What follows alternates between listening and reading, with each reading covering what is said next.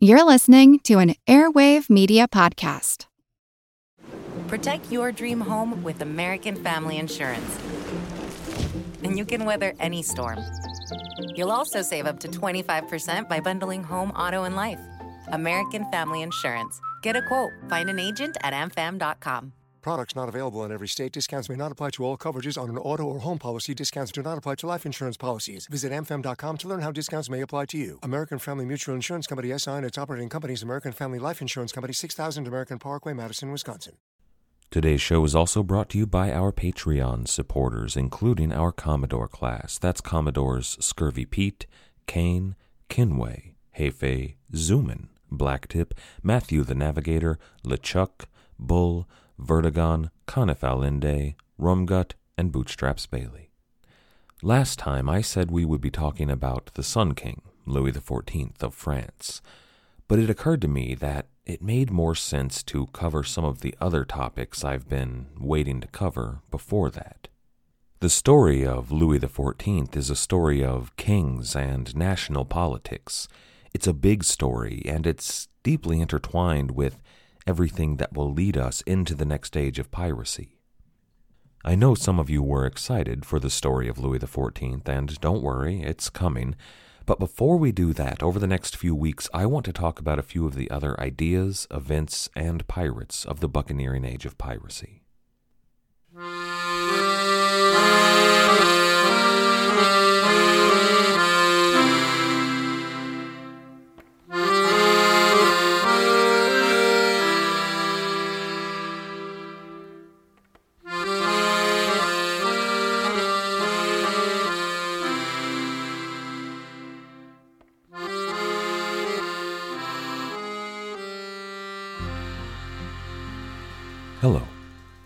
Welcome to the Pirate History Podcast.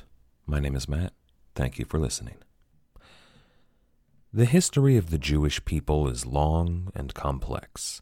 It's among the longest and most complex stories one could try to tell. It's a fascinating story, and a story that people could and frequently have spent lifetimes studying. It's also a story that I am far from qualified to discuss with any real depth, and it's a story that's deeply personal to millions of people the world over. Therefore, it can be a dangerous story to tell. Many aspects of the story are unhappy, and for a person not of Jewish heritage, it can be easy to misstep while telling that story. To anyone for whom this story is deeply personal, any missteps that I might make, be they historical or religious or simply pronunciation mistakes, I'd like to apologize beforehand. That's just my ignorance showing. The story of the Jewish people in regard to pirates and piracy, well, originally that story begins in the first century BCE, in the works of the Romano Jewish historian Titus Flavius Josephus. Now, you may know of Josephus. He was a scholar and a historian working out of Jerusalem in the first century CE. That's a fairly important time and place in world history, and much of what we know of that time and place is thanks to Josephus. And right here is my first very good opportunity to misstep. Josephus, and forgive me if I slip up and call him Josephus, was born Yosef ben Matityahu, and he was, even in his time, a controversial figure. His Roman name, Titus Flavius Josephus, is due to his working at one point in his life with the Roman Empire and Roman emperors. However, our first mention of Jewish pirates comes from the works of Josephus. He wrote of Jewish and Arabian pirates operating from the eastern Mediterranean. They would have been part of the first great pirate empire, what they call the Cilician pirates. The pirates that captured the young Gaius Julius Caesar may have had among their number many Jews. They were certainly among those pirates that caused so much trouble for the Roman Republic, so much trouble, in fact, that Pompey Magnus, well, he got his name Magnus the Great when dealing with those Cilician pirates. That's a story worth telling one day, but not today. The Jewish pirates that concern us today are the New World Jewish pirates of the 16th and 17th century. However, they also have their roots in the writings of Josephus. He wrote in 75 CE the books of the history of the Jewish war against the Romans. Now, that's a chronicle of the First Romano Jewish War. That's the first major Jewish rebellion against the Roman Empire. Yosef ben Matityahu was the commander of the forces of Galilee, and he was the first main target of the Roman emperor, Nero. Nero sent one of his top commanders, Titus Flavius Vespasianus, in command of the 5th and 10th legions to put that rebellion down. Now, he had some initial success, but he was soon reinforced by his son Titus. Titus commanded the 15th Legion, and he was fresh off a campaign in Britannia, putting down Boudicca's rebellion, and he was well acquainted with this sort of anti insurgent fighting. Vespasianus, better known as Vespasian today, and his son Titus would both go on to be emperors themselves, but they earned their bones there in Palestine. They had success in Galilee, and Joseph took on a Roman name. After Vespasian, he called himself also Titus Flavius. But Vespasian went back to Rome. See, the empire was in turmoil. Emperors were dying left and right. They were being overthrown, assassinated. There was the year of the four emperors, and it was time for Vespasian to claim the imperial throne.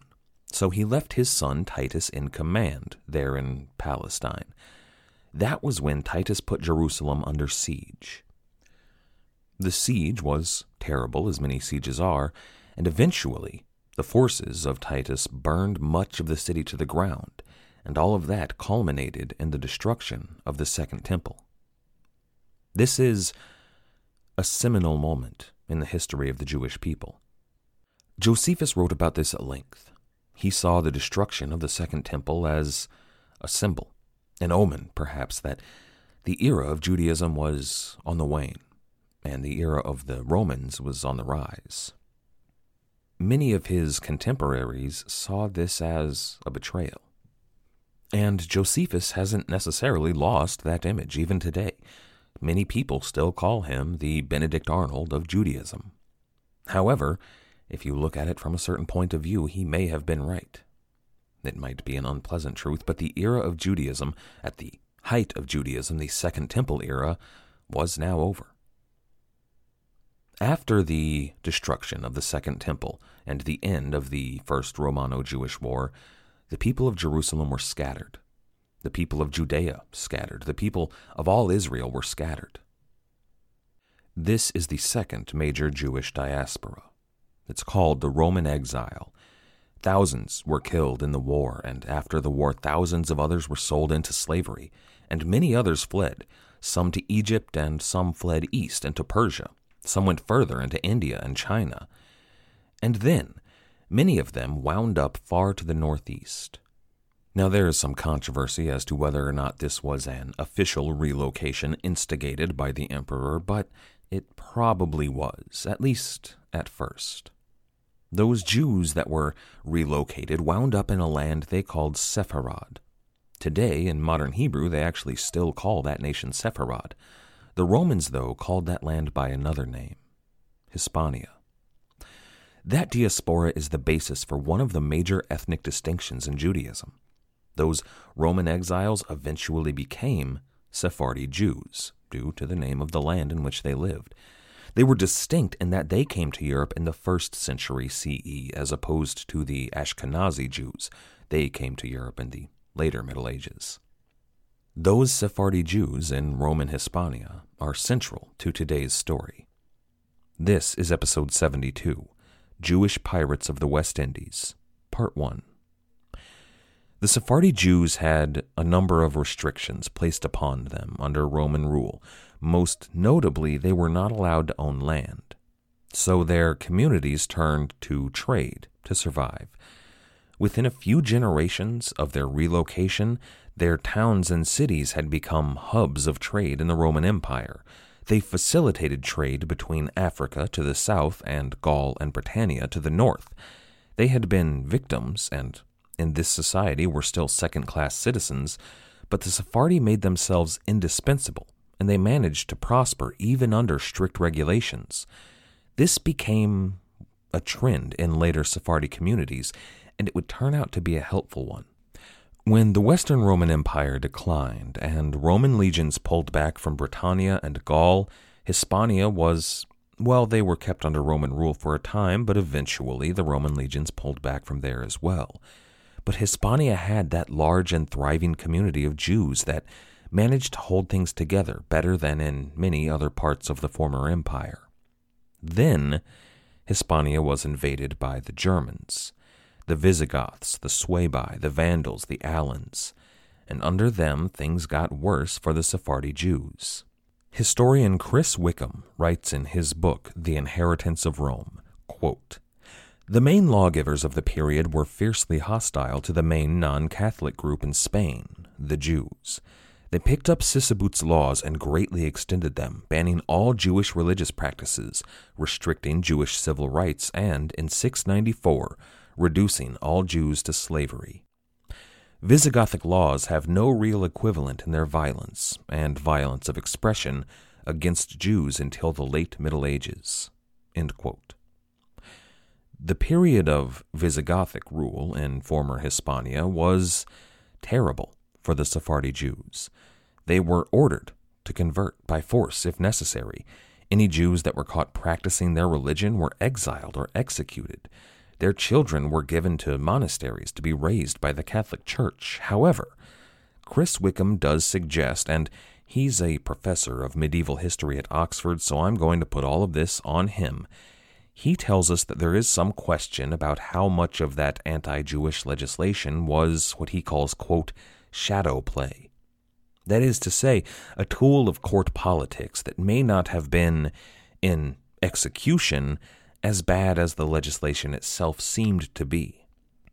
See, the Visigoths were recent converts to Catholicism themselves. They had been Arian Christians just a few years ago. Their anti Jewish legislation may have been something of affront to placate their Frankish Catholic allies and rivals to the east. Now, let's not minimize the suffering of the Sephardi Jews, and I want to be clear the author doesn't do that either. Jews were persecuted and executed.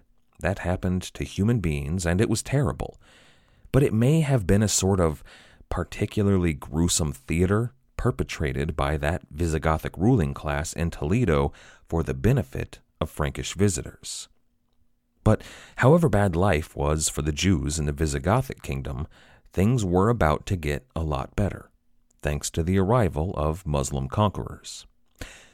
By all accounts, by Sephardic accounts as well as Visigothic and Moorish, the Iberian Jews, many of them, were more than happy to help the Moors in their fight against the Visigothic Catholics.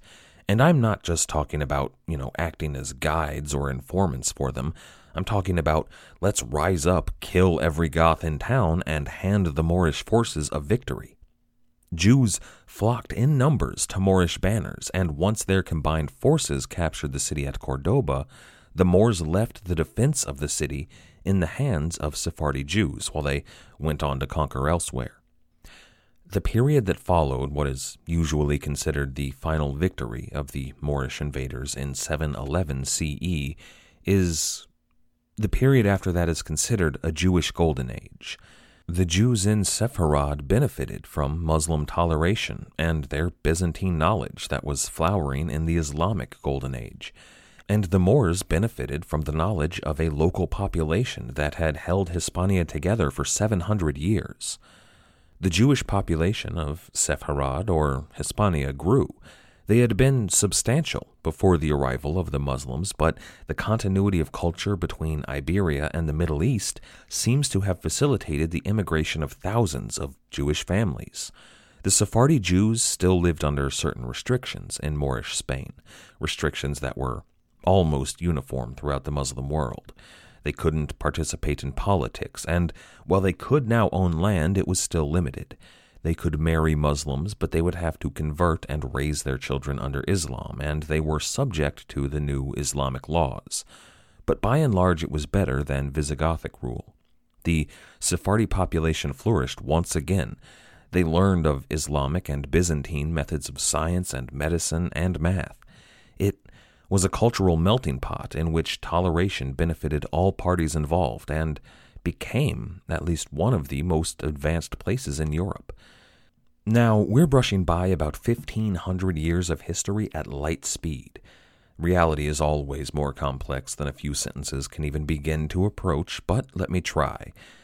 Under Roman rule, the Sephardi Jews in Hispania had it okay, but not great. Under Visigothic rule, things got pretty terrible, and under Moorish rule, things got a little better.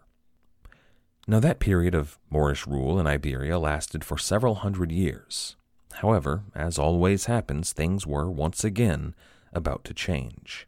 From the time of the Muslim conquest of Iberia until Ferdinand and Isabella completed the Reconquista in 1492, that's 800 years of history. Islamic Spain expanded and contracted. Catholic northern Spain divided and unified and divided again. All through these centuries of turmoil, the Jewish population of Iberia survived. Often, whenever a new caliphate would take over in the Moorish section of Iberia, or when a new pope would enter office back in Rome, the Iberian Sephardi Jews went through a period of difficulty. Property rights were taken away or limited, children were kidnapped and indoctrinated in Catholic schools, men were killed, and women, well, what happened to them could be worse.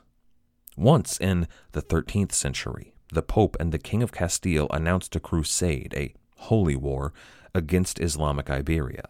Their intention was to liberate the rest of what the King of Castile considered his land from the Moors. Crusader knights rode from Italy and Germany and France to aid their Catholic brothers to the king's capital in the city of Toledo. Now, that holy war was financed not by the crown and not by the pope. It was financed by the Jewish population of Toledo. They wanted their king to reclaim all of Castile so that they could reunite with their families and return to their homes. This is one of those situations where the real story is a lot more complex than the extremely simplified version I gave, so let's roll with it.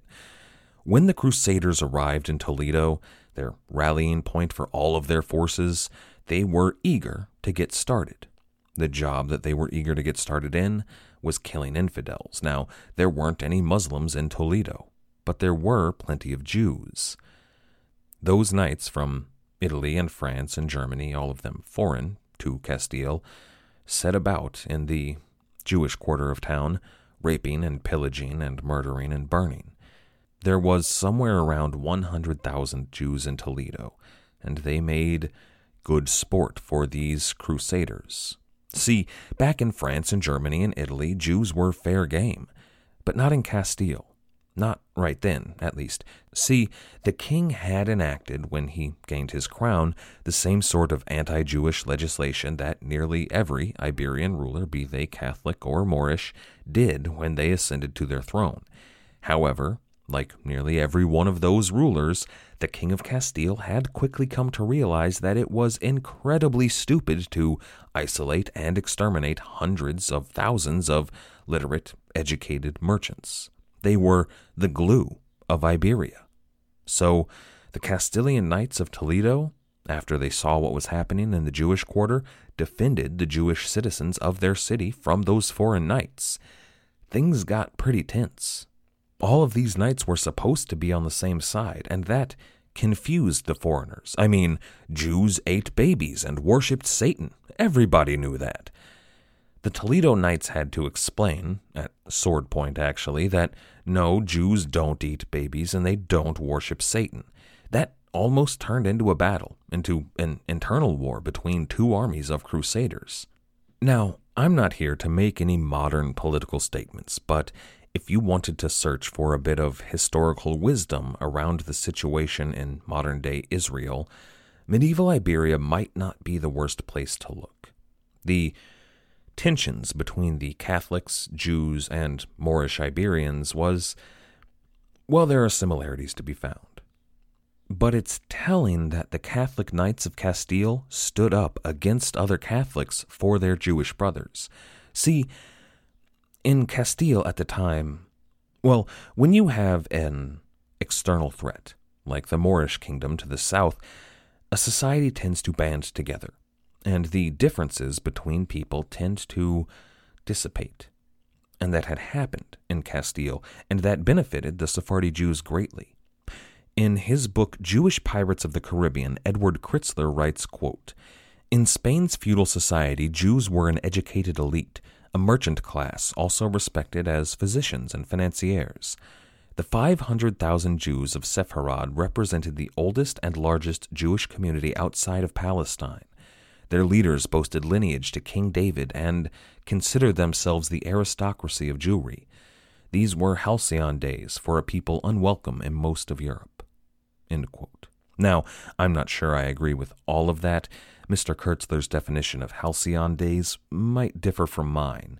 They were still second class citizens. However, it's important to note that in Catholic and Islamic Spain, the Jews were citizens.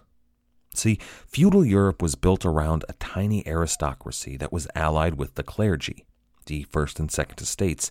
They told the vast, unwashed masses, the third estate, that Jesus actually wanted their life to be nasty, brutish, and short.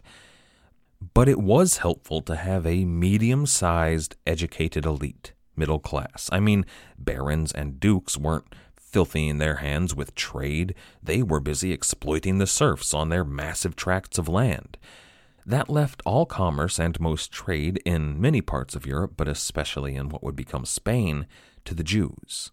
They proved to be helpful allies. But when the situation called for it, they were also helpful targets. See, those vast numbers of serfs were never particularly happy with their lot. Nasty, brutish, and short lives are not pleasant.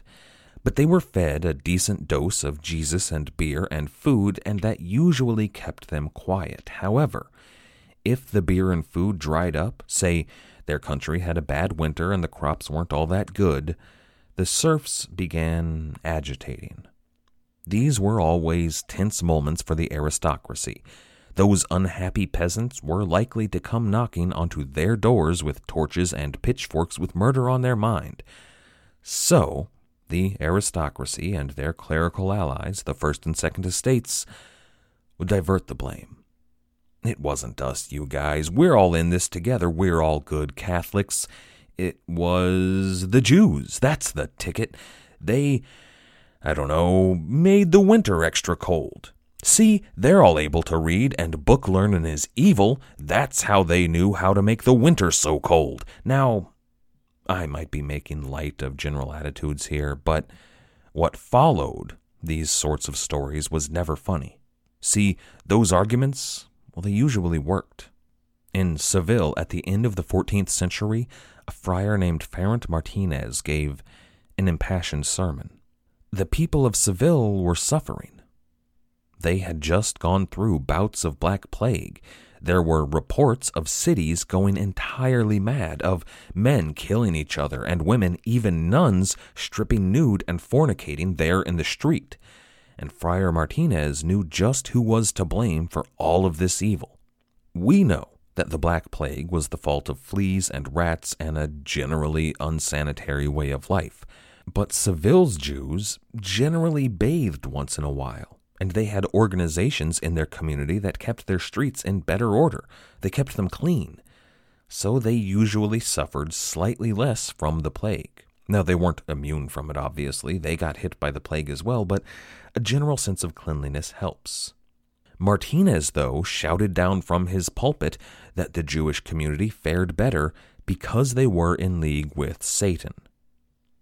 That reported madness, the men killing each other and women fornicating in the streets, well, that was, we know today, probably the result of ergot poisoning, what they call St. Anthony's fire. But Friar Martinez just knew that this St. Anthony's fire was actually the result of Seville's Jews killing babies, drinking their blood, and throwing their bodies in the water supply. And he told everyone that would listen, and when people were suffering, they were willing to listen. Contemporary rabbinical texts call what followed Friar Martinez's sermon the pogrom of 5151, according to the Hebrew calendar. Modern day historians call it the massacre of 1391. I may do a special episode about this event. I'm not sure yet. At the least, I will put up a link on the website to a fantastic secondary source about the massacre of 1391. It sparked off two major exoduses from Iberia, and those will play into our greater story. And as a storytelling device, the massacre of 1391 illustrates just why Spanish Jews may have been so willing to ally with foreign pirates against Spain. But even on this show, on which we regularly talk about the atrocities of the pirates, this was worse. On the very day that Friar Martinez gave his sermon, 4,000 people were killed men, women, and children without mercy and without pity. Their homes and their places of worship were destroyed. In an afternoon, the massacre swept through the city in the following days, and then out into the countryside, and then all throughout Castile. In the end, every synagogue in the city was destroyed. If it weren't destroyed, it was appropriated by the Catholic Church. All land that had once been owned by Jewish families was appropriated by the church as well homes, shops, farms, everything. This was not outside of the norm of Castilian politics. There was a saying in the kingdom at the time that the Iberian Jews were the money box of the kingdom. Any time that crown funds were starting to run a little bit low and the population had been taxed to their limit, the king could kick up some trouble, send out a friar to give a fiery sermon, and then they could appropriate a bunch of Jewish property. However, this massacre of 1391 was different. When it was over, 100,000 Jews had been killed in the massacre. That's roughly a third of the Kingdom of Castile's Jewish population. That's a fifth of all the Jews in Iberia. That's 10% of every Jew in Europe. And they were killed. Another 100,000 had been converted. Some of them legitimately converted, but most of them not really.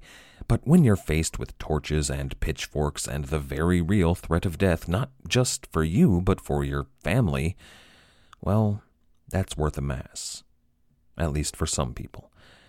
The other 300,000 Jews in Iberia went underground. They went into hiding. For a year, mobs ravaged the Catholic kingdoms, and they killed or forcefully converted every Jew they found. When that year was up, things started to quiet down, and Jews were once again allowed back out into the open. But they weren't allowed at this point to practice their faith in public, nor were they allowed to own property or participate in politics, really anything.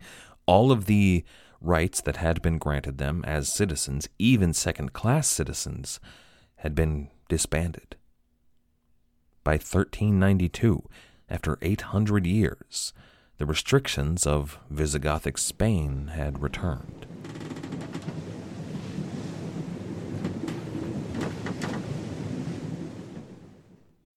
When you need mealtime inspiration, it's worth shopping Kroger, where you'll find over 30,000 mouthwatering choices that excite your inner foodie. And no matter what tasty choice you make, you'll enjoy our everyday low prices, plus extra ways to save, like digital coupons worth over $600 each week. You can also save up to $1 off per gallon at the pump with fuel points. More savings and more inspiring flavors make shopping Kroger worth it every time. Kroger, fresh for everyone. Fuel restrictions apply.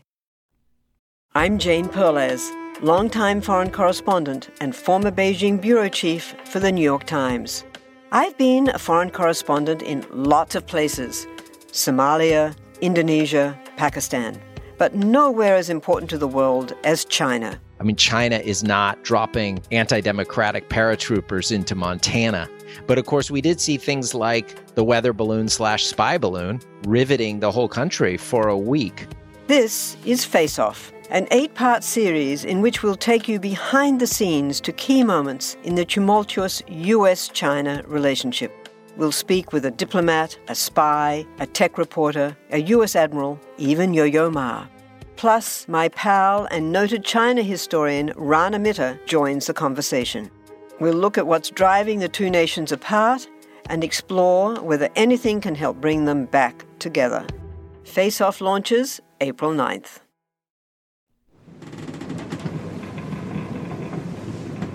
Those that converted to Catholicism were called conversos, or new Christians. They were allowed to do all of those things that were prohibited from the Jews. They were allowed to trade and buy property. They were even allowed into government because now they were good Catholics by all accounts. So they took roles in government and the military, and even some of them rose into the nobility. Now, the Sephardi Jews had always been a part of Iberian culture, at least since the first century CE, but now that they were practicing Catholics, they were allowed all of the rights of full citizenship. But no one ever forgot that they were Jewish, or at least descended from Jews. See, Judaism is a religion, and they had left that religion behind. But Judaism is also a cultural identity, a racial identity. Then, after a few more decades of this tense peace between the Catholics and the Jews of Spain, Queen Isabella called an inquisition. It was to be headed by her confessor, Tomas de Torquemada, and thus begun what has since been called the Holy Terror. King Ferdinand and Queen Isabella's armies were wrapping up the Reconquista. They were expelling all of the Moors from Iberia, and Isabella wanted to ensure that the new kingdom would be free from heretics of any kind. Now, she couldn't devote her forces to it, but she could call in the church. So Jews all throughout the combined Spanish kingdom were shaken down. Their property was appropriated once again, and they were sent to live in ghettos. The conversos, those new Christians, protested this, but that only served to turn the eyes of the Inquisition on them. Most of the Jews in Iberia fled. Thousands and thousands fled west to Portugal. There they were able to start new lives. They were able, many of them, to call themselves conversos, but they actually continued to practice their own faith. They had to do so in secret, but they did. They spent their lives doing their best to avoid notice. Again, Edward Kritzler writes, quote, History would come to call these secret Jews marranos, meaning pigs. Though this term has generally lost its pejorative meaning, I prefer to call them what they called themselves in the sanctity of their own homes Jews. Now, today, historians have abandoned the term marranos. Today, this class of Jews, mostly in Portugal, that were hiding in plain sight, are called crypto Jews. For several years, this continued. The Inquisition swept through the kingdoms of Castile, Leon, and Aragon and did their best to eradicate any Jews they found or force them into conversion. And then on 12 January 1492, four people met in a room in Seville. Two were the king and queen of Aragon and Castile, Ferdinand and Isabella. The third was their treasurer, Louis de Saint Angel, and the fourth was Christopher Columbus, they were discussing Columbus's plans to sail west and find Asia.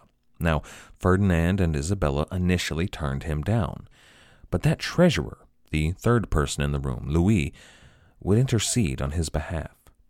He would actually convince the Queen to grant Columbus his voyage. The story, mostly told from Columbus's point of view, is a passionate one. Columbus was riding out of town. He was, by that point, outside of the capital, and he had informed the king and queen and treasurer that he was going to try his luck in France and Britain.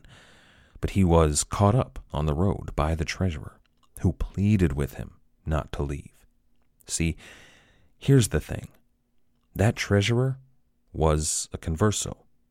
He was a former Jew that now took up Catholicism. He attended Mass, he took the sacrament, and by everyone's accounts, he was a good Catholic. However, two of his cousins had recently been burned to death at the hands of the Inquisition.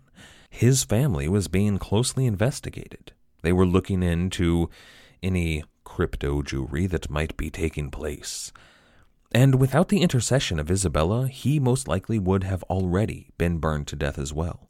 Now, we don't know if this treasurer held to Judaic religious practices in secret, but even if he didn't, members of his family did. And he was now privy to the royal plans that had yet to be announced to expel every Jew from Spain. so Columbus writes of him pleading, with tears in his eyes, not to leave Spain, not to go to France and England. For some reason, this converso needed Columbus to sail from Spain to find new lands across the ocean. And it worked.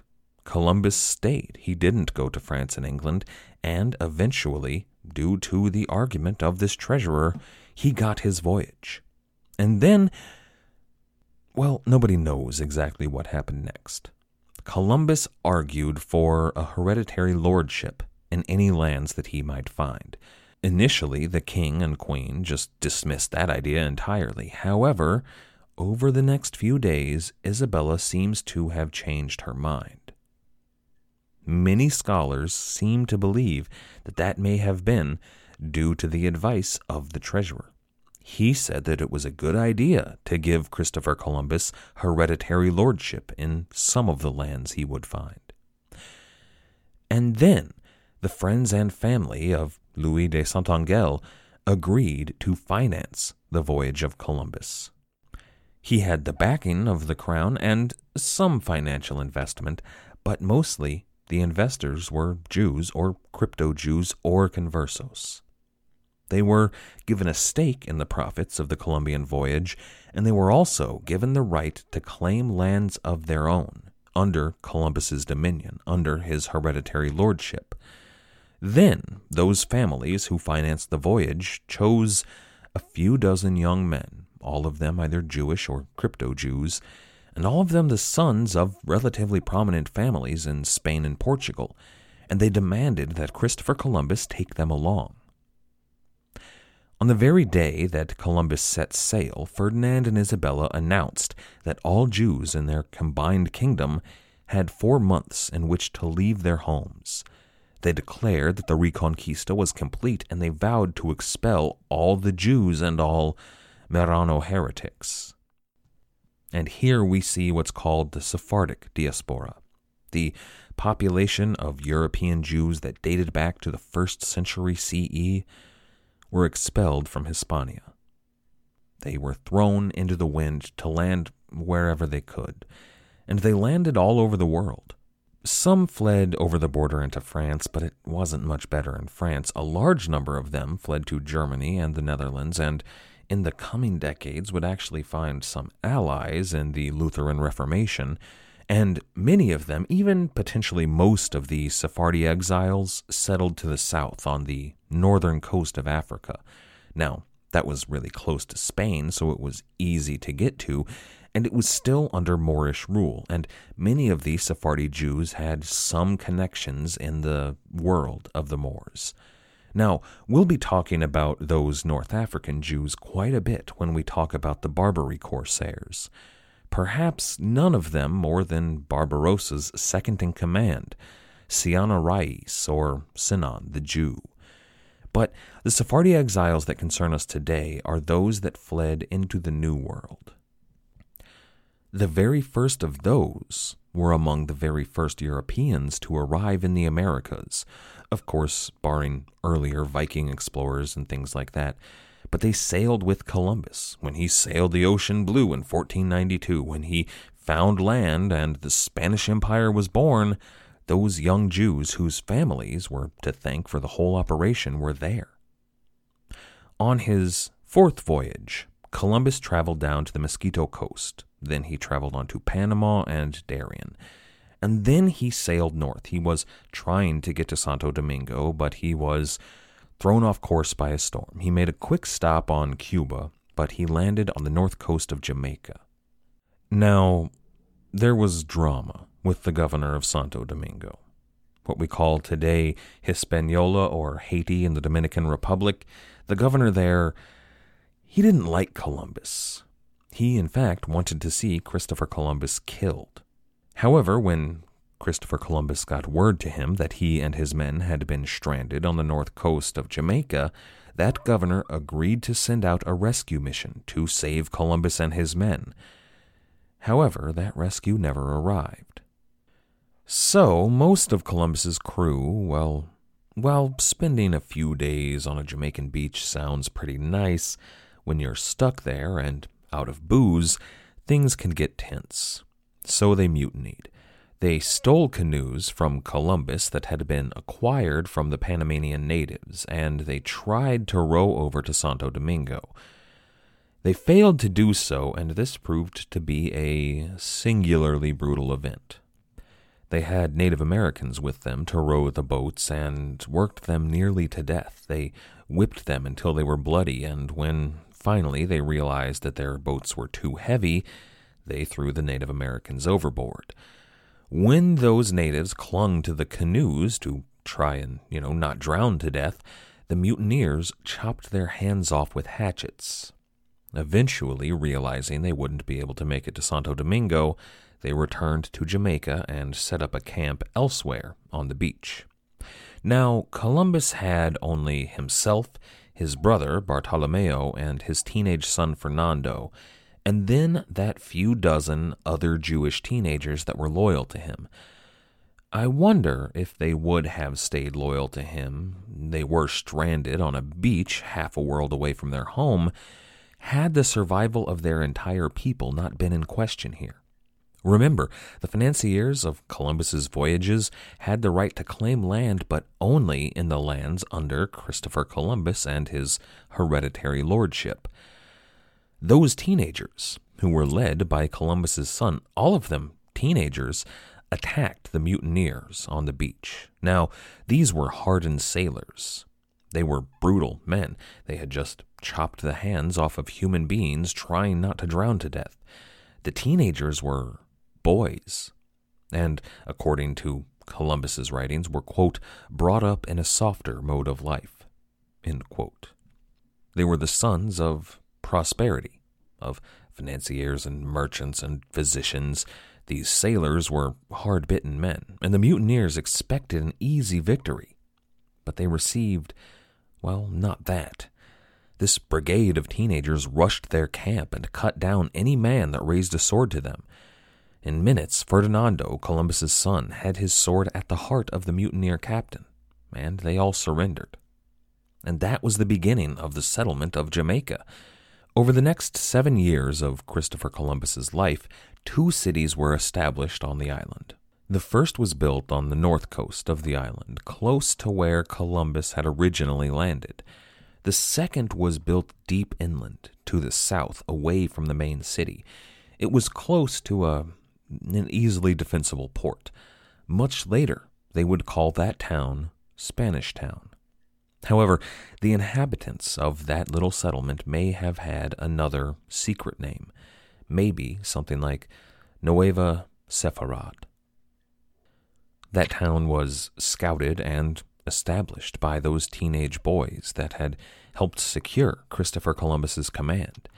The families of those boys, some of the most prominent Jews in Spain, sailed for Jamaica. They settled at that inland city. They put down roots there they started having children.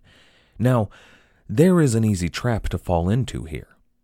The Sephardi Jews were a persecuted people, and we tend to give them sympathy. They endured terrible things in Europe. They deserve that sympathy. There were pogroms and ethnic cleansing and the horror of the Spanish Inquisition. However, we can't ignore the realities of those people that did arrive on Jamaica with the Columbus family. Christopher Columbus may have thanked those teenagers for helping secure his rule. However, everybody else who lived on the island already didn't. Christopher Columbus was accused of the worst sort of brutality and tyranny, and he was guilty of most of it, at least, according to both his enemies and his allies torturing Native Americans, enslaving them, working them near to death, oftentimes to death, and cutting off ears and hands when things didn't go his way. Imagine all the terrors of the Belgian Congo. Most of them happened on Jamaica under Christopher Columbus. Now, the Jewish community on Jamaica was largely separate from the Columbian community, but their hands are not clean in everything that happened in early Jamaica either. They employed and enjoyed the fruits of the Native American slaves as much as anyone on the island. They owned slaves, they colonized Indian lands, and they extracted wealth from those lands. Now, that's not outside the norm for Europeans in the New World. Everyone The Spanish, the Portuguese, the English, the French, the Dutch, anyone who had a colony in the New World did at least similar things. The Jewish minority on Jamaica wasn't different in that, aside from their religion. Now, those teenage boys that aided Columbus and established their own community, as would really most teenage boys in their situation, kept harems of Native American concubines. These were rich young men who found themselves suddenly in a position of power far away from their families with hundreds of potential concubines Every settler on Jamaica, be they Catholic, be they Italian, be they Spanish, or be they Jewish, well, they had at least 200 slaves allotted to them from the local population. And those boys were able to choose the most beautiful in those 200 to serve their needs. Now, those boys weren't the only ones doing it. Every man who had the opportunity did so. Most of the initial settlers of Jamaica didn't bring their families with them, so they did as they pleased. Now, the descendants of those boys and their families that came to Jamaica played a role, as key a role, in the enslavement of the Native American population of Jamaica and later of African slaves as anyone in the New World. And if Christopher Columbus was terrible, and he was, we need to realize that the Jewish population of Jamaica were his allies. Now, they were his allies because each relied on one another for mutual survival. Without the support of the Jewish population of Spain, Columbus may have never discovered the New World, and without Christopher Columbus, the Jews of Sepharad may not have had a way across the ocean to escape the persecution that they were living under. So, keeping the hereditary lineage of Columbus in power was essential to the survival of the Jews of Jamaica. See, the Columbus family was separate from the crown of what was becoming Spain. They kept the Spanish Inquisition out of Jamaica. But the Spanish Inquisition was everywhere else in the New World within a generation. Lima had a huge Jewish population. They traded in silver from the Inca mines there, but they had to live with inquisitors. They were forced to live in hiding as conversos. The Jews in Havana and Panama and Cartagena lived similar lives. It was a little bit better than you might have experienced back in Europe, but it wasn't great. But the Jews on Jamaica, well, they were safe. They could practice openly their religion for the first time in, well, maybe in any of their lives. Those teenagers that lived on Jamaica, there may be things to say about their activities that we would dislike, but we have to remember that this is the first time for any of them that they had not lived under the boot of oppression. Now, there was a sentiment among them and many of their family members that later came to Jamaica that Christopher Columbus was the Moses of the West Indies. He had brought their people out of a terrible fate and led them into a land of prosperity. Now, Columbus himself was aware of those comparisons and even encouraged them, but he died only seven years after crash landing on Jamaica. But he did have that deal with the crown, so his son took up the post as Admiral of the Indies. Eventually, he was raised to Governor of the Indies and finally Viceroy of the Indies. That's a powerful position, and he used that position to help protect the people who had financed his father's operation. He gave the governorship of Jamaica to the head of the most prominent of the Sephardi families on Jamaica. Now, he governed well. He had protectionist policies, as you might imagine. For example, in 1514, a man named Peter Martyr, who was the royal chronicler of the Indies, visited Jamaica. He noted, quote, There are two settlements, but only one will have my church. There were other reports, but this one, it didn't say that there was a community of Jews, but there was a community that was unwilling to have his church, the Catholic Church, well, that would have concerned King Ferdinand back in Aragon. However, he didn't do anything about it. See, the Queen of Castile, Queen Isabella, his wife, had died. Now, if blame were to be laid for that most recent pogrom across their joint kingdom, the one begun in 1478, declared officially in 1492, the one that had dispersed Jews all over the world, if blame were to be laid for that, well, it should probably be laid mostly at the feet of Queen Isabella. She was, well, she was behind much of the policy of the Catholic monarchs, and it shouldn't. Well, actually, let me change my words there. To say she was behind their policy has almost criminal connotations, and much of what she accomplished does deserve those connotations, but far from all of it. She initiated and supported and championed nearly all of Castile and Leon's most sweeping reforms, reforms that would give birth to Spain. There were positive changes in church policy. There were sweeping reforms in criminal justice. They were far from what we would call justice today, but they were a step out of the medieval system that had been in place for centuries. And then there were economic reforms, reforms that would set up Spain to be the most powerful empire in the world for more than a century. But she was behind the expulsion of all non Catholics, the seizure of their property, and most of the tortured and executed Jews could, at some level, be laid at her feet. But King Ferdinand, her husband, did not seem to share her zeal for persecution. Perhaps he did share the zeal, but his policies, his actions don't really reflect that. Now, he may have shared all her prejudices, in fact, he probably did, but he didn't see them as a priority. He probably knew on some level that Jamaica housed many, hundreds, even thousands of Iberia's Sephardi Jews who had fled his country.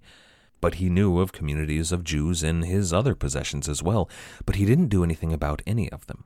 Now, his empire, his burgeoning empire, was busy digesting the Western Hemisphere. But in Jamaica, even if he had cared to deal with them, he didn't actually have the legal right to do anything about the Jewish settlement there. Isabella had granted Christopher Columbus hereditary rights on Jamaica, and those rights lasted through the family of Christopher Columbus almost a hundred years. But when his line ended, so did his family's hereditary claim. Christopher Columbus's grandson died without issue. Now, in many noble families, at least in many royal families, they would find somebody, a cousin maybe, who was close enough to take over the title. But that isn't exactly how it works in all nobility, and when the crown wants to do away with your hereditary line and take command over the lands that you controlled, well, the House of Christopher Columbus was disbanded. Spain finally had the legal justification to take possession of Jamaica, and they did so.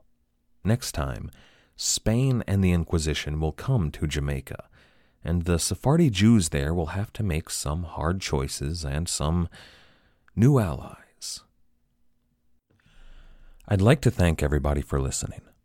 I'd also like to thank everybody who has helped to support the show.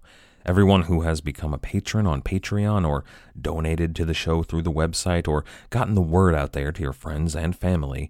I couldn't do this without all of you, so thank you. And a special shout out this week to one of our Commodores, Sam Conniff Allende.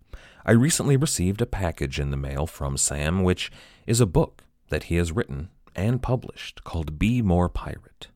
I've yet to dive into the book, I just received it, but it looks amazing, and Sam was kind enough to use a quote from one of our first episodes in the introduction. However, my favorite quote so far in the book is written in big, bold typeface on about the third page. It's a quote from Bernard Williams, and it says, quote, The average man will bristle if you say his father was dishonest, but he will brag a little if he discovers that his great grandfather was a pirate. End quote. That's a beautiful line. Now we're going to talk to Sam in the near future about this book and the philosophy that he espouses on how to take on the world and win. So I want you to know, Sam, that I'm reading the book and I'm very excited about it. Thank you.